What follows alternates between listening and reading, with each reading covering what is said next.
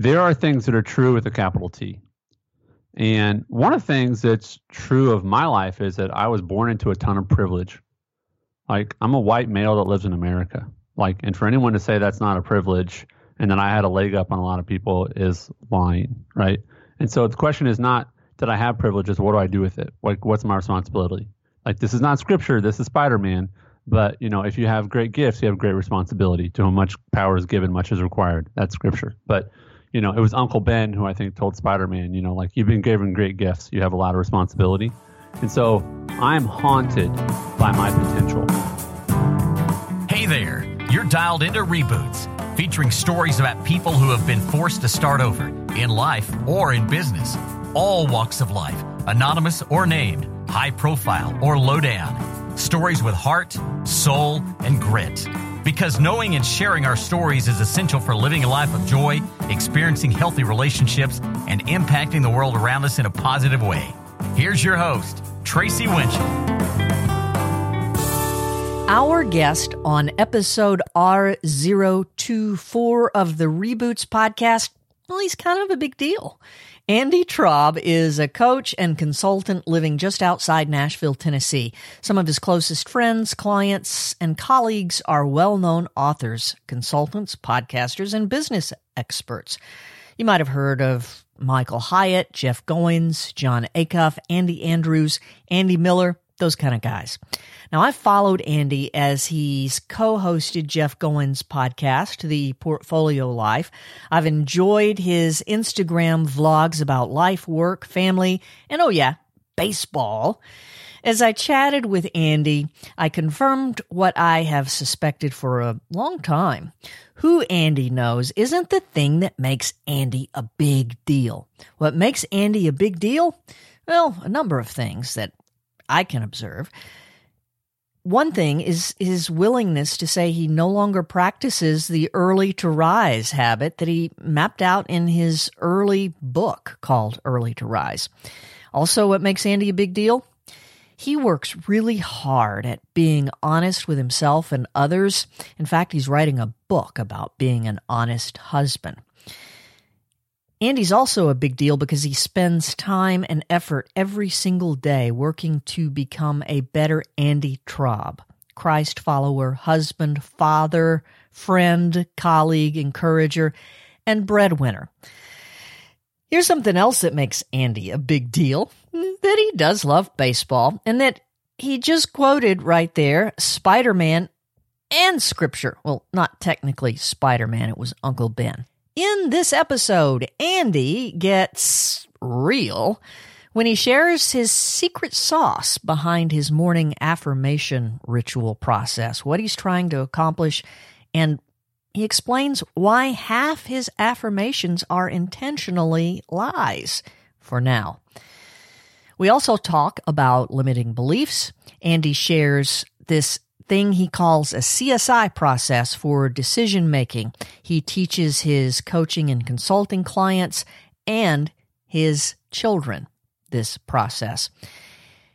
Also, Andy explains why he regularly vlogs on Instagram and is teaching his son to create content regularly. Here's a hint it doesn't have anything to do with the numbers, like downloads, viewers, listeners, or even the money. Stick around after the interview. I'm going to share another reason why Andy is a big deal, and it's about how I managed to book him on this podcast. Hey, Andy, thanks for inviting us into your life today. I really appreciate your time. I'm very much looking forward to this. Thanks for having me. You know, I've been watching you for quite a while now, all the way back to early to rise. And thank you. You, you, you helped me a little bit, but there are just certain things that I'm not going to be very good at, but I have tried your methods and they, they, they work when I apply them. So thank you. Well, I'm glad it's been helpful to you. I am grateful that I wrote that book long enough ago that the first question people ask me is not, uh, what time do you get up? Cause I don't get up that, I don't get up that early.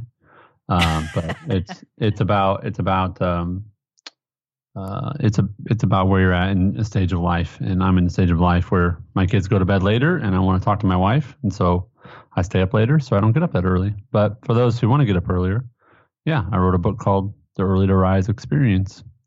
So that uh, it was good.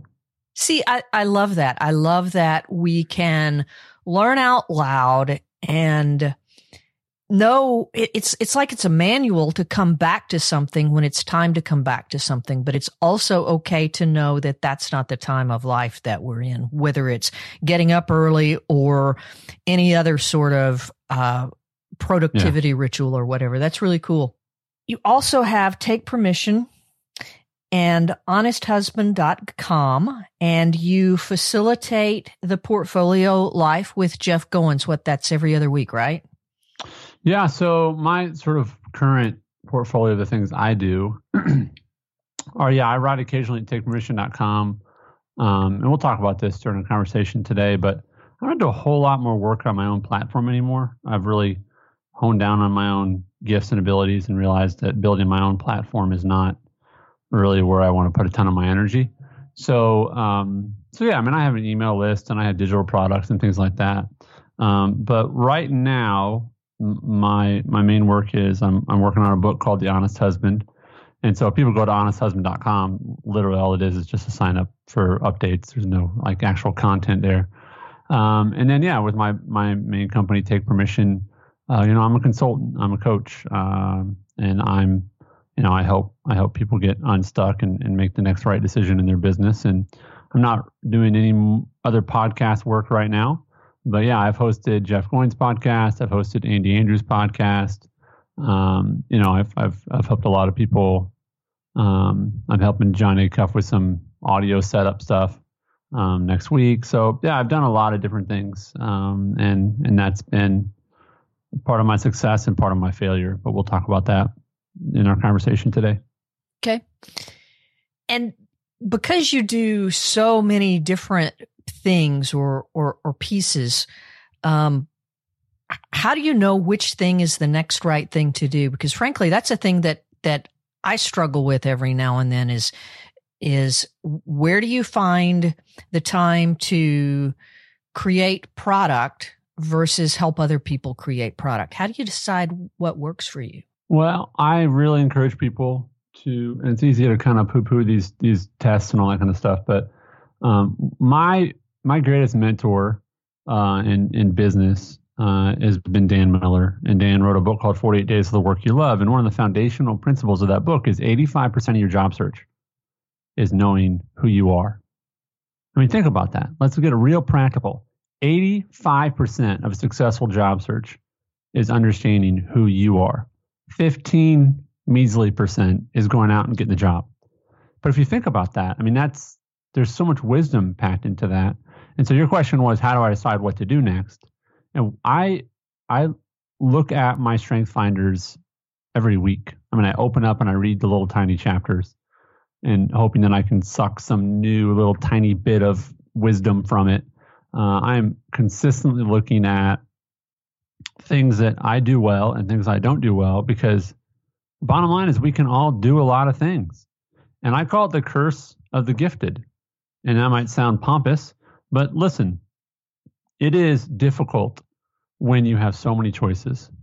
You know, it's not it's not a, a um, you know, it's not as bad probably as having no choices, but one of the things I've heard about poverty is one of the reasons that people would rather maintain poverty or re- maintain a smaller mindset in my case is that it limits your choices it's not you know you don't have you don't have to make as many choices when you don't have options but when you have a lot of options you get paralyzed for a different reason and so how do you decide what to make next i mean it i think most of it starts with being honest about what are you really great at and if you're not really great at anything and what do you need to get better at. But Strength Finders, in the very beginning of the book, it says that essentially the book shouldn't be named Strength Finders. It was something about they should call it like Gift Finders, because strengths are gifts we've been given that we then hone and and mold and get better at, so they become strengths. So as a believer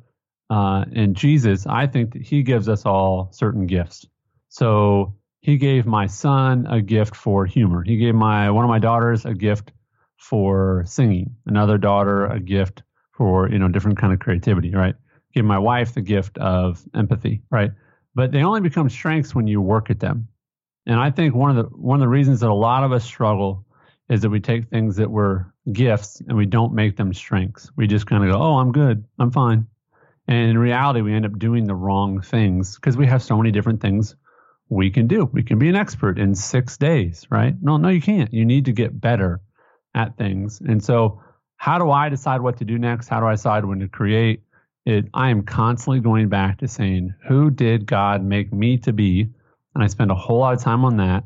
And then once I figure that out, then I go do try to do the next thing and trust that he didn't make me wrong. Does that make sense? Yes. Now, how do you translate that into helping your clients figure out what action to take and how to do that? Well, step one further back, one step further back is you have to decide which clients you want. So I had a call yesterday with some members of my mastermind uh, group, and we were talking about uh, just having the right clients and what are the services you offer. And so you you have to decide first what business do you want to be in, right? And so I don't want to be in the business of selling $15 digital courses. I don't want to be in the business of selling $2,000 digital courses. I actually don't like selling digital courses because I'm really relational and I want to like interact with people. And so it kind of makes me sad when someone buys a digital course from me because I still have some for sale and I don't know who they are. Because my one of my primary desires is to have a relationship with people. Like that's like huge for me. And so again, it's what kind of clients do you want? And so I want fewer clients that I really, really, really gel with. Like they're they're friends, they're they're like minded, you know, we see the world in the same way, we have the same goals, and that's where I start. Now, how I help my clients, I have a process. I call it the CSI process, and it's not criminal special investigations or whatever the other CSI is. That my my process for helping my clients is the same, which is CSI: clarity, strategy, implementation. So I work with people that have ideas, but for some reason they're not taking action. They're stuck. And there's one or two reasons people don't take action. One is they're paralyzed because there's so many things they can do, right? And they're like, oh my gosh, I've had so much success in the past.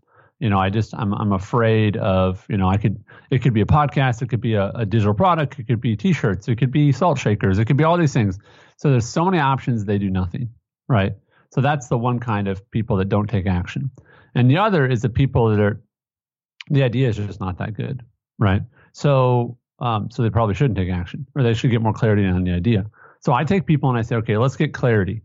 So if I say, um, let's go on vacation, well, clarity is where. Where are we going on vacation? Because we're going to Chicago, we're going to Los Angeles. Like those are different destinations. So first we get clarity. Strategy. How are we going to get there? Are we going to fly? Are we going to drive? We're going to walk. Uh, are we going to Uber? Right. And then implementation. The I is let's put steps together and actually do it. That's project management. So I work with people who have ideas but aren't are stuck. And most of the time they're not stuck because of something external. They're stuck because of something internal. And the great news is that means they can do something about it. They're not stuck because of the economy or because of outside funding or whatever. They're just stuck internally. And I'm really good at helping people get unstuck. Wow.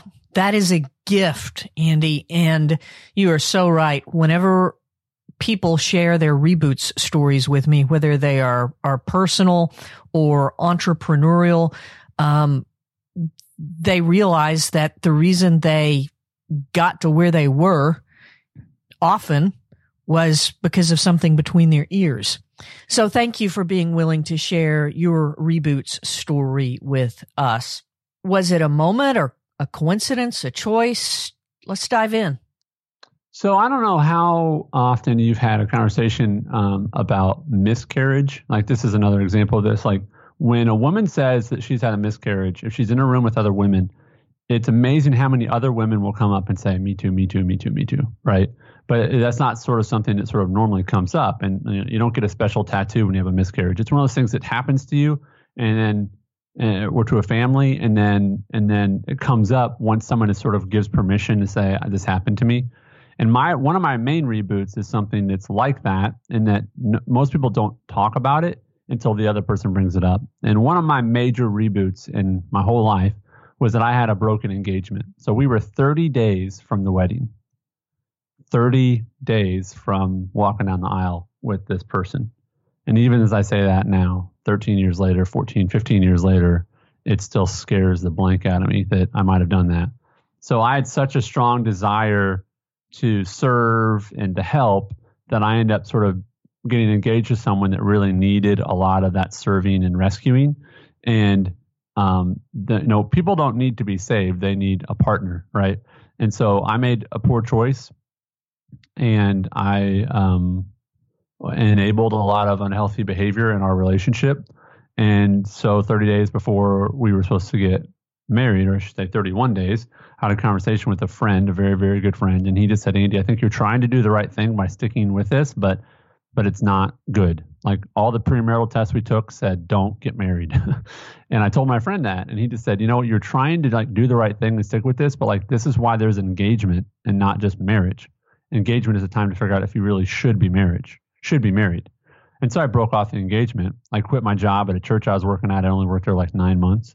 And so it was just a major reboot for my life. I went from you know, sort of being esteemed and in ministry and engaged and 30, you know, 30 days from marriage to working at Bed Bath and Beyond and living in my friend's basement. And I was so friggin' happy. It was unbelievable working at Bed Bath and Beyond because nobody calls you when you leave Bed Bath and Beyond with anything. They just say, "We'll see you next week when you want to sell more toasters," right? And it was just so freeing because I got I got healthy again, and so um, that was a major reboot personally because I recognized that I had some unhealthy tendencies and started to work on me. That was a big one. And then a, a, much more recent reboot is going into this year for 2018. I really went through in a very specific way um, Michael Hyatt's Best Year Ever program, and um, and I I've started to implement it. And so I figured out what I need to be doing with my work and I put before God and said, God, here are the people that I kind of people I want to work with. Um, please bring them to me and please allow them to say yes. So I started to pursue some clients um, specifically and say, hey, I want to work with you instead of just waiting for them to come to me. And um, that's that's been it's been good. That's really cool. And and you you have inspired me in a lot of different ways, Andy. One of the things that I saw you working through because you um, have been gracious and generous in sharing your affirmations, not not so much specifically, but that you were doing affirmations. And I created a set of affirmations early this year. Right. And I know that has helped me overcome uh, one of the things that I'm working on, which is self doubt. So thank you for mm-hmm. that. Would you mind walking our listeners through yeah. this process of setting up morning affirmations for us? Yeah. So here, here's a question for anyone listening. Do you like it when people don't um, blow smoke, as they say? Because blow smoke is it's not real. Oh, you're the best boss ever. Well, okay, whatever. You need a raise, right? Like People like being affirmed. Okay. We like it when people say something specific, accurate, they notice something. So if someone says to me, Andy, you're a great dad, I, I, I might appreciate that. I probably would, but not as much if someone said, Andy, I really appreciate the way that you talk to your son when you're coaching him in baseball. It's a really healthy balance of discipline and encouragement, and also just knowing how to coach him. That would be a phenomenal encouragement. So those are encouragements. Affirmations are just uh, are, are are are truths that we repeat to ourselves. And here's the trick: I have morning affirmations, and half of them are lies. So here's the trick: is that I have to tell myself certain things every morning, and again, half of them are not true yet, but I want them to be true. For instance, I think my second one and I literally have a, a, repeating task in my task system called Todoist. And five days a week, I wake up and I have to check off my affirmation list. And my second one is I think I am sensitive to my wife's needs. Well, guess what? I'm not sensitive enough to my wife's emotional needs and all enough, right? So I have to say that. And so I kind of I walk into that truth. Does that make sense? Like yes. like the truth is before me and I and I throw it out there and then I step into it. So it's not true, but I want it to be true. And it's this weird little thing where I don't want to be a liar. But also, I know that I'm capable of that. And so when I say it, I'm like, either it pings me and I go, oh, that's not true. Or I go, you know what? That is true. I can be that. Right.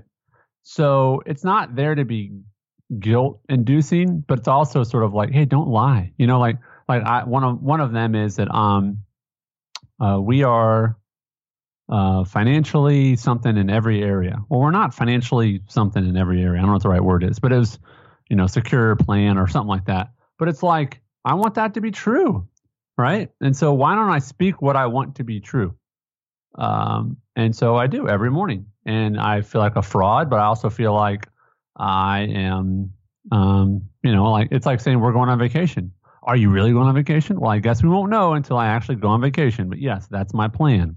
And so when I uh, do these affirmations, it's a plan that I'm trying to walk into. And here's the truth, okay? If you're listening to my voice, here's the truth. You already do this in the negative. We when when we have fear, you know, fear is just an assumption of failure before it's happened. Okay? So if you knew you weren't going to fail, if you knew you were going to succeed, then you would just so yeah, that's like a that's that's that's going to happen, right? The sun's going to go down today, the moon's going to come up, blah blah blah. Like those, we treat those like facts. So why can't we just treat positive things like facts, right? Maybe they don't become true, but aren't they a, a lot more likely to become true if we speak them into into the air, if you will? So there's real power in those. I feel like a dork every time I do it. Um, but I do too. I do that. I do that, and then and again, Michael Hyatt's best year ever program is a process I did for this. But also the other is you you you you write down is another one um, another process where you write down like negative or limiting beliefs, and then you write the opposite. Right. So one might be I'm not good at like a limiting belief is like um, we'll always have just enough money. Right, that's that's how my family, that's how my parents live. That's how I've lived most of my life. Right, we don't have, we don't, we're not crazy in debt, but we always have just enough. Right, like we're not asking people for money. Some months I'll make twenty grand. Some months I'll make a grand. Right, you know. And somebody went, "Whoa, twenty grand!" It's like, oh yeah, but then there's the grand month. Right, you know, like single grand. You know, so those balance out. So what I'm trying to do is I'm trying to tell myself my limiting belief is um, I'll never, we'll, we'll always have just enough. Well, if you flip that and you say, I can live a life of abundance financially, right? Now, is that true yet? No. But isn't it a lot more likely to come true if you speak that truth every day? I think so. I hope yeah, so. I agree. So tell me this. I, I can't help but go I feel back. like everybody thinks I'm I feel like everybody thinks I'm broke and a jerk to my wife right now. So just to be clear, I'm not broke. Um, and I'm not a jerk. I was kind of a joke here. But um I'm not broke and I'm a great husband, but I can improve in both areas. So anyway, go ahead. I I totally agree, and I think the whole point, Andy, of this conversation is, my gosh, if if we set up systems to manage our weaknesses and maybe exploit our strengths, don't you think maybe that's like scriptural, like the Beatitudes. You know, this system of living a life that says, oh, by the way, you're going to screw up and here's how you fix it. Yeah, I mean, scripture tells us to, you know, write the words on our heart. And I think that says, you know, it's like saying memorize scripture, right? And it's sort of like saying, hey, why don't you believe what is true?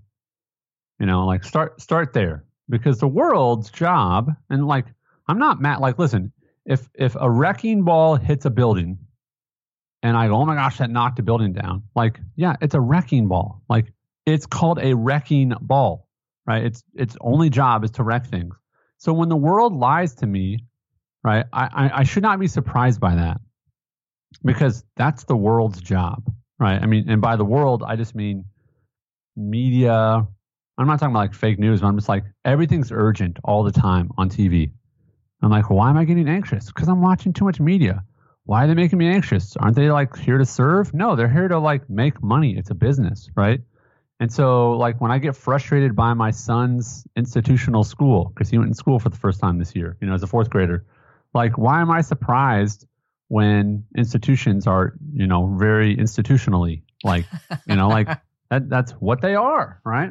And so, yes, y- we need to remind ourselves of what is true because listen, all day long, you know, all day long, uh, you're getting lies, you're getting other voices. Yeah. So are you going to just listen or are you going to speak up? You know, I had a phone conversation. I won't get too de- into detail with this with another person. It was last year sometime. And in my adult life, I've never had a phone conversation like this. And here's how it went. This person had lied to me and hundreds of people that I knew.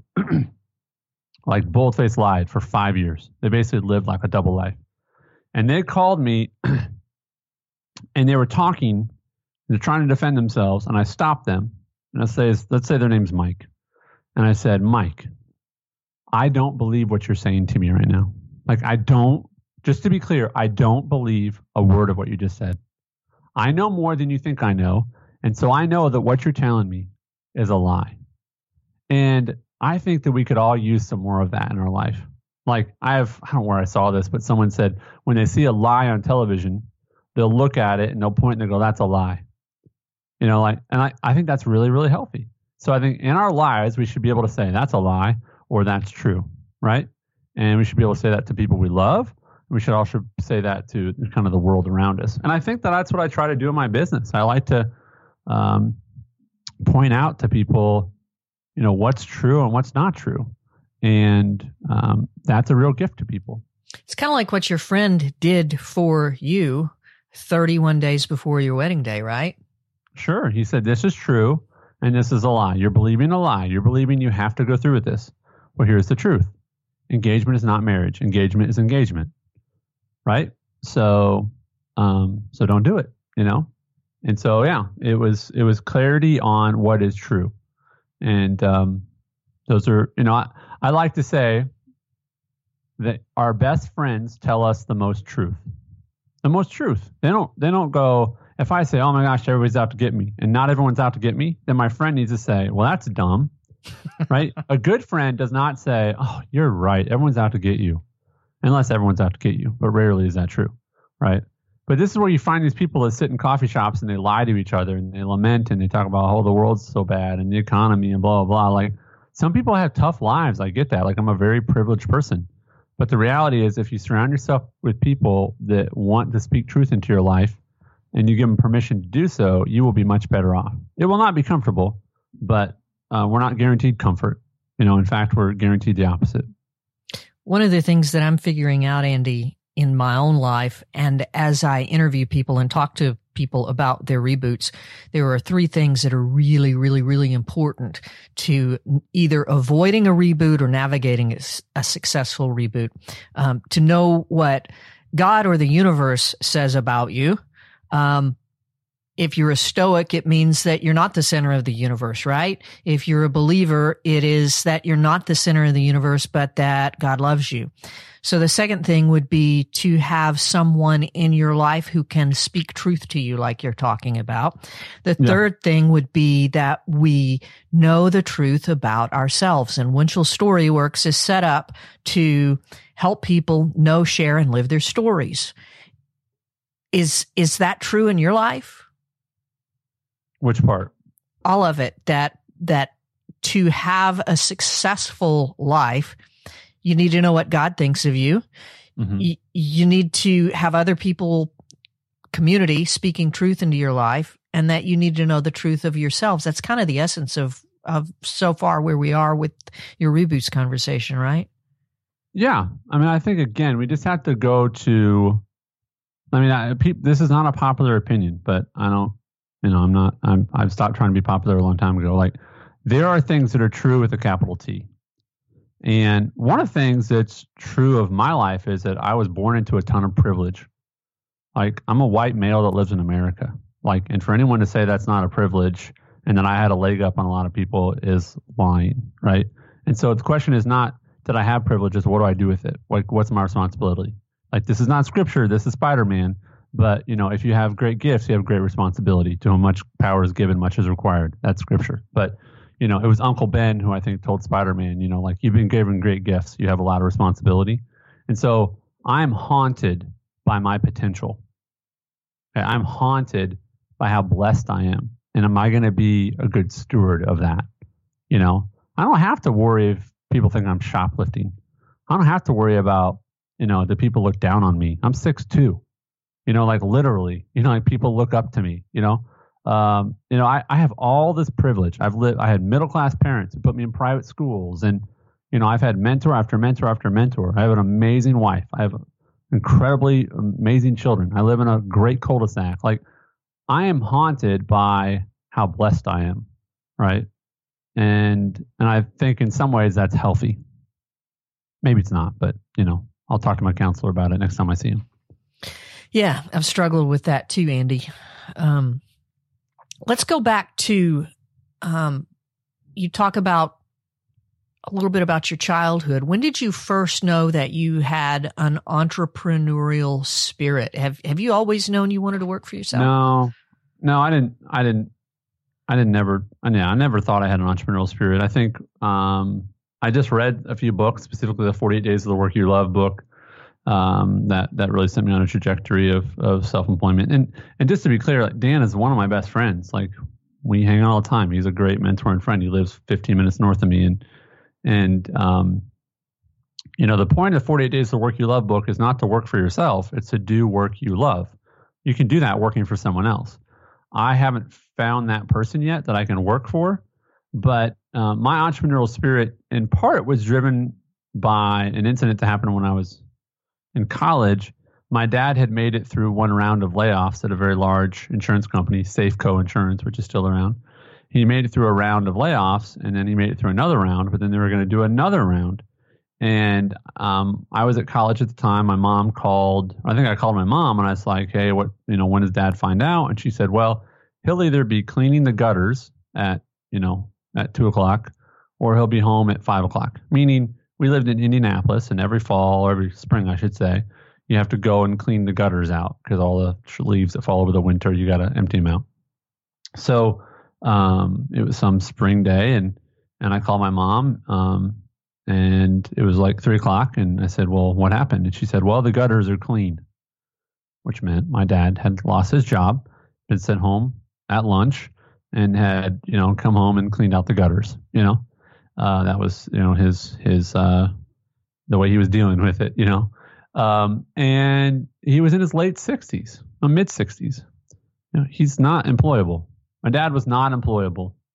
You are not very employable in your mid 60s um, because they could hire two younger guys for the same price they were paying him. And all his loyalty and going on Saturdays and being a super friendly guy and being a, a light in a dark place uh, didn't get him anywhere. You know, got him fired. Uh, there's no loyalty to him. Um, and so I think that part of that fed me to say, I might be a bad boss, but I'm going to be a better boss than you know other, all those other situations. And it's not really about the boss. It's just you know my dad was in a in a system, and that system said if you're loyal to us, we'll be loyal to you for a long time until they change their mind. You know, and you know that's not necessarily my dad's fault or the business's fault. Like it was just a business decision, and um, I just don't want to be subject to that. So I think that's in, in part where I got my entrepreneurial stuff. I I don't think I'm a very good entrepreneur. I, I think I'm good at a few things, but you know, entrepreneurs as we think of them are good at like the nine things, and I'm probably good at two of them. But that's one of the things I'm I'm writing and thinking about a lot is that you know most of the people that we follow um, online and you know we think are so great at everything, they're probably good at two things. You know, nobody's probably really good at seven things. Everyone's probably pretty good at like three things, um, and maybe two or three at the top at the most. And it's the, the question is, do they do those things and then get people around them to help them with the other ones?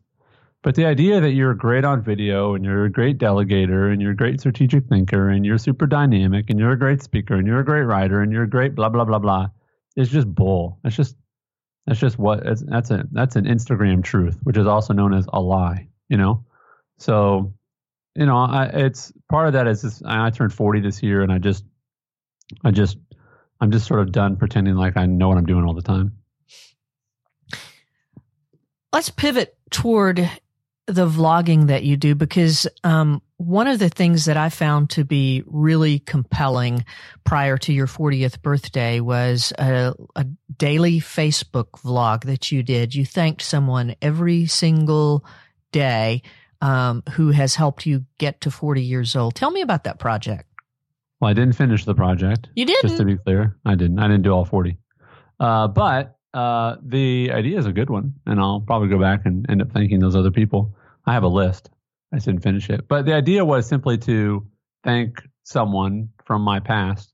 And it was really awesome. Like, I was uh, one of the first people I thanked was like, I didn't start with my wife, I was saving her till the end. Um, and it, you know, like I thanked one of my high school teachers and just talked about her influence on me.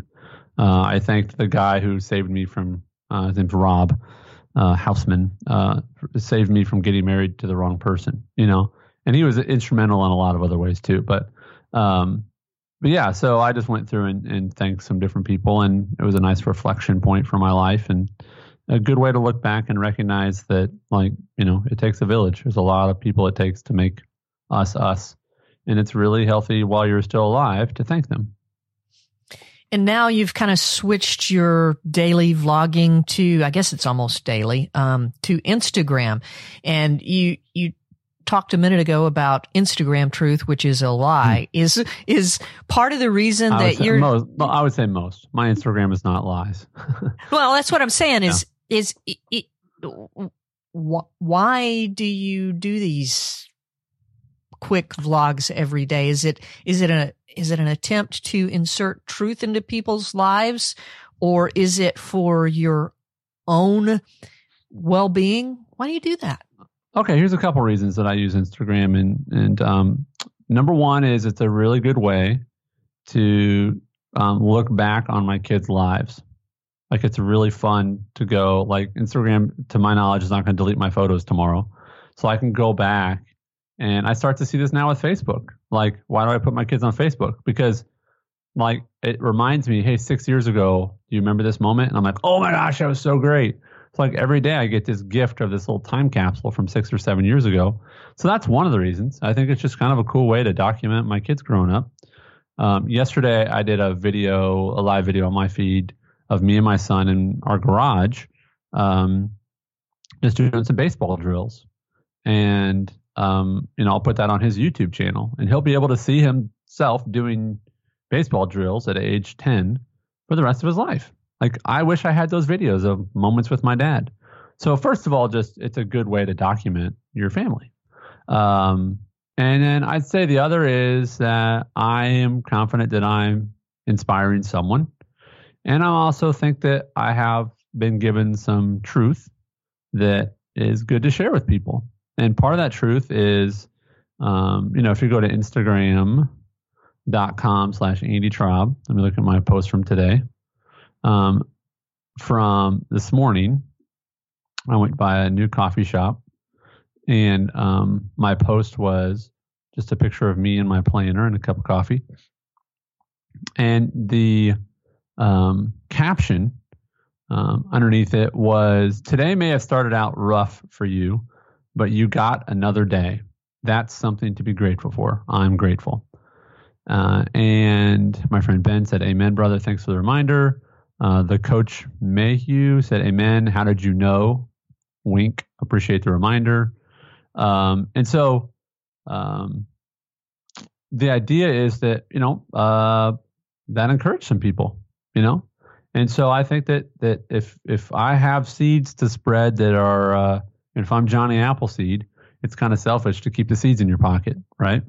Um, so uh, I, I try to put that out there. Now, one of the reasons I've really shied away from building my own personal platform is because uh, I don't want to post things because I'm trying to communicate something that's not true, and I don't want to feel the pressure of like, why are you posting this on this day? Da da da da. Like, like I I don't want that. Like I want to just post stuff because it's fun to post stuff. I don't want people to analyze everything I do.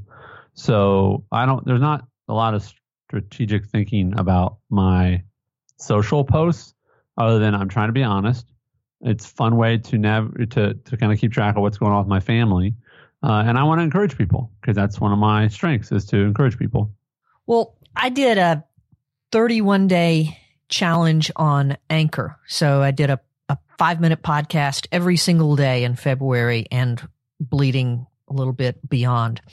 It really helped me personally and professionally a lot. It helped me bring back some broadcasting chops. Do you think that posting something every single day via video helps you figure out what you want to communicate and how you want to communicate it? Is it, did it help you come up with the concept for thehonestdad.com? I think that the more you post, the better. I mean, people are going to say, you know, don't post stupid stuff or whatever. But like my son, you know, he's on YouTube. Um, and, you know, he says, Dad, how many views do I get yesterday? And I said, Buddy, you got one view yesterday, you know, uh, and it was probably your mom. And that's because, um, like, buddy, nobody's, you know, you have 26 subscribers to your channel. And at the end of the day, like, it's, it's, um, no one's going to watch your videos. I said, and we're, because we're not doing your videos to get people to watch them. We're doing your videos because you're going to learn to get better at video. Like, that's why we're doing them. Like that's the number one reason we're doing them for you to get better at video. It's not for people. It's not for them. It's for you, right? So yeah, he has a he has a video from yesterday has one view. His video from two days ago has four views. Video from three days, five views, right? Like that should not be a disappointment. Like his his his daily uh, updates about him breaking in his baseball glove um, is not going to go viral. It's just not. So why are we doing it? Because I want him to be able to present himself really well, to collect his ideas and communicate something in a few minutes time. Like that's a really marketable skill. I'm really good at it. And it's my so when I coach my son, he's like, "Dad, you're really good at this." And I go, "Yeah, I've been doing it a while." Right? So if there's one thing I want to encourage people to do, it's just get better at what you think you're so good at. You know, what's the best marketing? Uh, being awesome. Like Apple doesn't have to convince us that their stuff is great. They just go, here's the next one. And everyone goes, oh, I want that. You know, like, I don't even know why. I literally bought an iPad. I literally bought an iPad when the first iPad 1 came out. And my wife said, why are you buying it? And I said, I don't know. But after I get it, I'll tell you. I had no idea why I was buying this thing, right? And so, if I can encourage people to do one thing with their work, it's just get better at what you do. If you're that good, then people will, um, people will pay attention. Yeah. How do you coach your son into, um, to to prepare for his next YouTube video? Do you have a uh, process you walk him through? Well, like right now, it's to, again, it's clarity. So, what's our goal? So for this one, his baseball glove got stolen, lost, something like that. So we got him another baseball glove, and he has to break this one in. So um, I said, Samuel, let's for the next 14 days before your next game, his first game of the season, he's got to break in his glove. He's got to get his glove ready before his his first game, which is April 9th, and actually got moved up. So he might even have less time. So the point is, uh, I said, hey, let's just chronicle you and what you're doing every day to make your glove more ready for you know, and this can then help other people. And it's also a way because he's bugging me all the time. We should do another video. Do another video. It's like, well, what is it about, and how long is it? And now these are like 90 seconds long.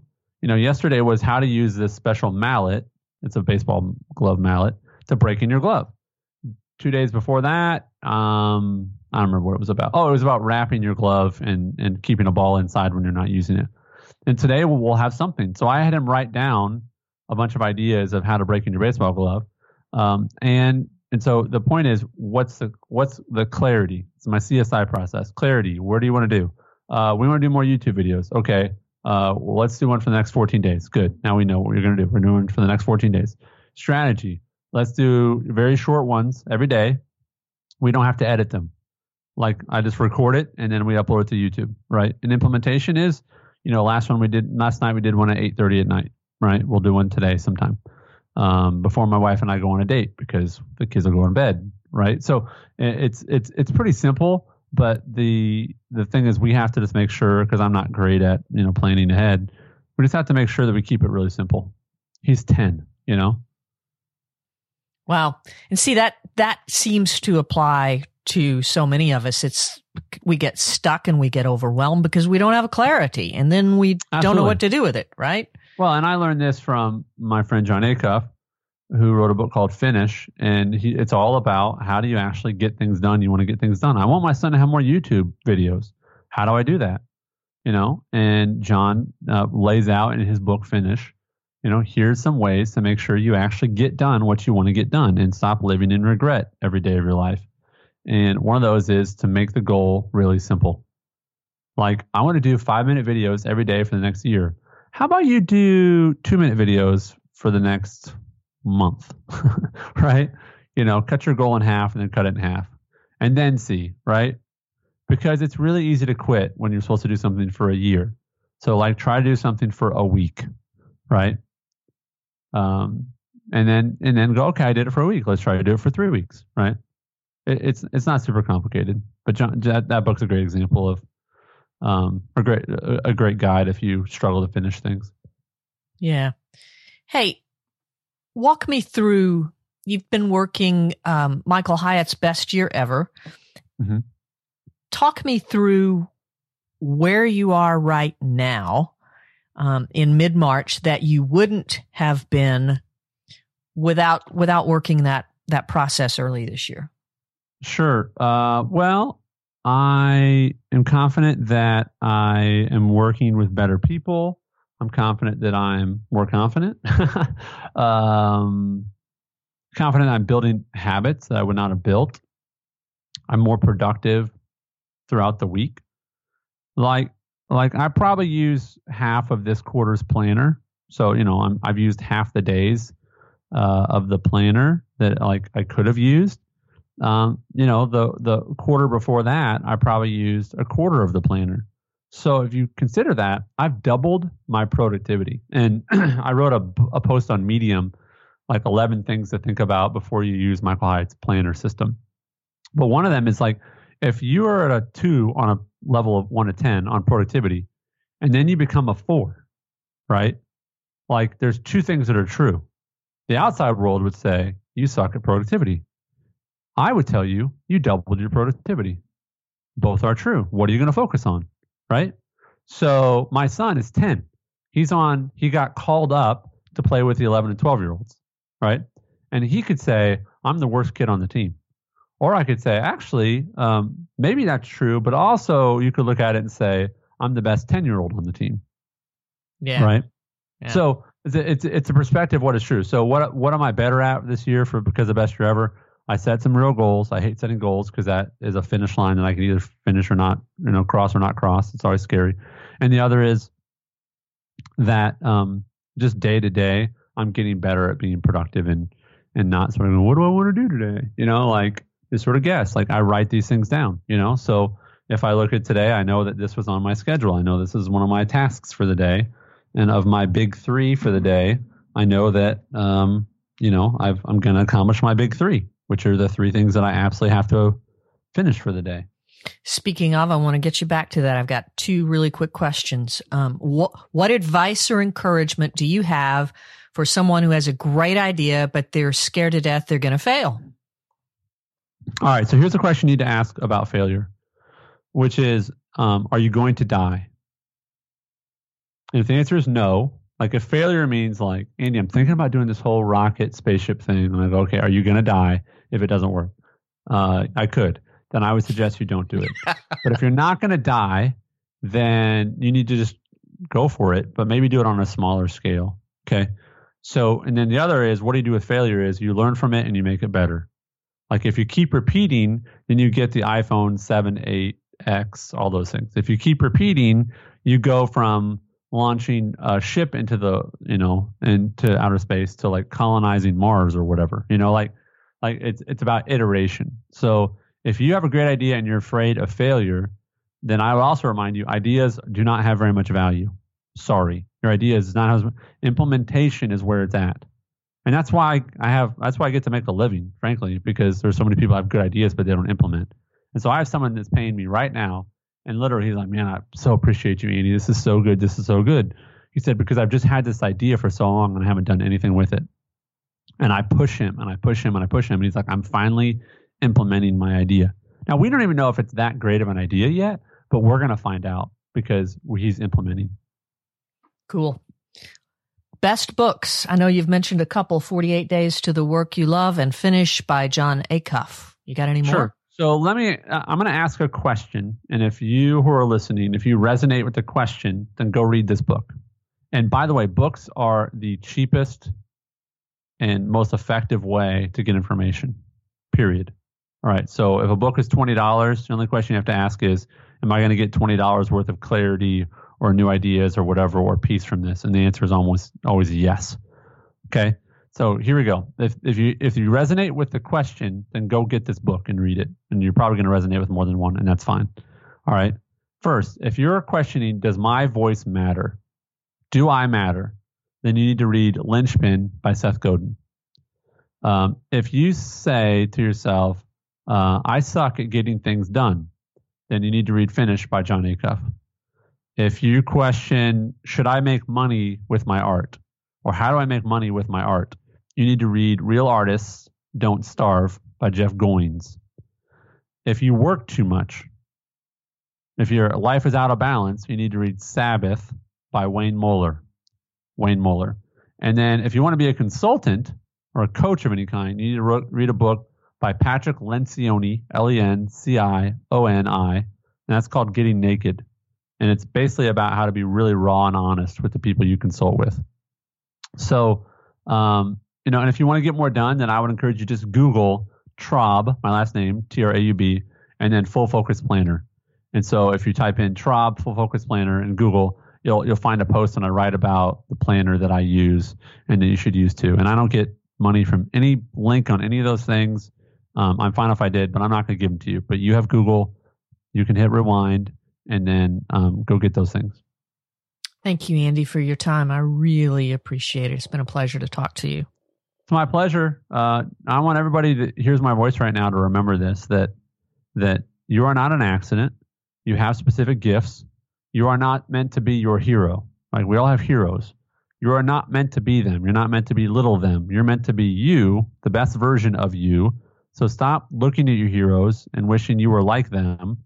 Be more like the best version of you and less like the best version of your hero. Like that will drive you to misery. I know this because it makes me miserable when I try to be my heroes. So stop trying to be your heroes and be your own hero. Okay. So thanks for the opportunity to talk today. God bless to all of you who listened. And if I can be of help to you, then reach out to me, Andy at takepermission.com. Thanks. Thanks, Andy, for your time. I appreciate it. All right. God bless. We'll see you. All right. You ready for the story of how I booked Andy Traub? I'm on his email list and he sent an email titled waste of time question mark and here's what Andy wrote. He wrote, "You know why I never fill out surveys from big companies? They never respond to my feedback. It's a total waste of time." And then he continued, I don't have a webinar for you to attend. I don't have a program for you to join. I don't have a launch team for you to join, but I do want to ask you to do one thing. Ask me a question. And he said, That's it. Hit reply and ask me a question. I will write you back and try to help. So, what's your question? Thanks, Andy. So, you can probably guess what my question was. It was, Will you be on my podcast? So, that's another thing that makes Andy a big deal. His list isn't a sales tool, it is a tool for being human with more people. And yes, he helped me by being on this podcast, but I am certain that if you're listening, he helped you in some way. So, Andy, thank you. My talk with Andy is really fresh in my mind as I put this episode together. Rarely do I publish an episode less than a week after the interview is completed, but this conversation has impacted me in a really big way. Right now, we're preparing to celebrate a full year of publishing reboots twice a month. And for me, this is a time of reflecting on what we've learned about podcasting and business and life. It's also approaching the anniversary of the death of my dad and the birthday of, of a close friend that I've lost recently. So this is a, a really reflective time for me. And I'm asking, What's next? It's a fairly medium sized question for me in this season. Talking to Andy reminded me that whatever is next has to be authentic. It can't be entirely about me, but it has to help me become the best version of me because it's the right thing to do. And that what's next? The answer can't be about the numbers. The Reboots podcast is about helping people who want to change know how to make change in their lives based on the experiences of people who have been there. Reboots is about giving all of us hope that even when things look bleak, there is hope because other people have survived. And that's another piece of what Reboots is. It's a reminder that every single human being who's ever walked the planet has suffered pain, hardship, and disappointment. This life ain't easy. We've all had to do things we didn't want to do. So as I record this right now, it's Good Friday, 2018. Jesus, the Son of God, did something he didn't want to do. He begged his Father to let the cup pass from him, and still he went to the cross for you and for me. Yes, it is so that we can live eternity with our Father, but it's about so much more than heaven or hell. Jesus went to the cross so that you and I can commune and communicate and be with God today, right now, on this earth, in this life, so that our joy can be complete. Not later, but now. As the amazing Ed Saucier says, life is meant to be enjoyed even when it must be endured. The death, burial, and resurrection makes that possible. All right. Show notes for my conversation with Andy Traub at the rebootspodcast.com forward slash episode 24. His book recommendations, how you can get in touch with Andy, all that stuff. I'm Tracy Winchell, and we'll see you next time. We hope this episode has helped you in some way. If so, we'd love to hear from you.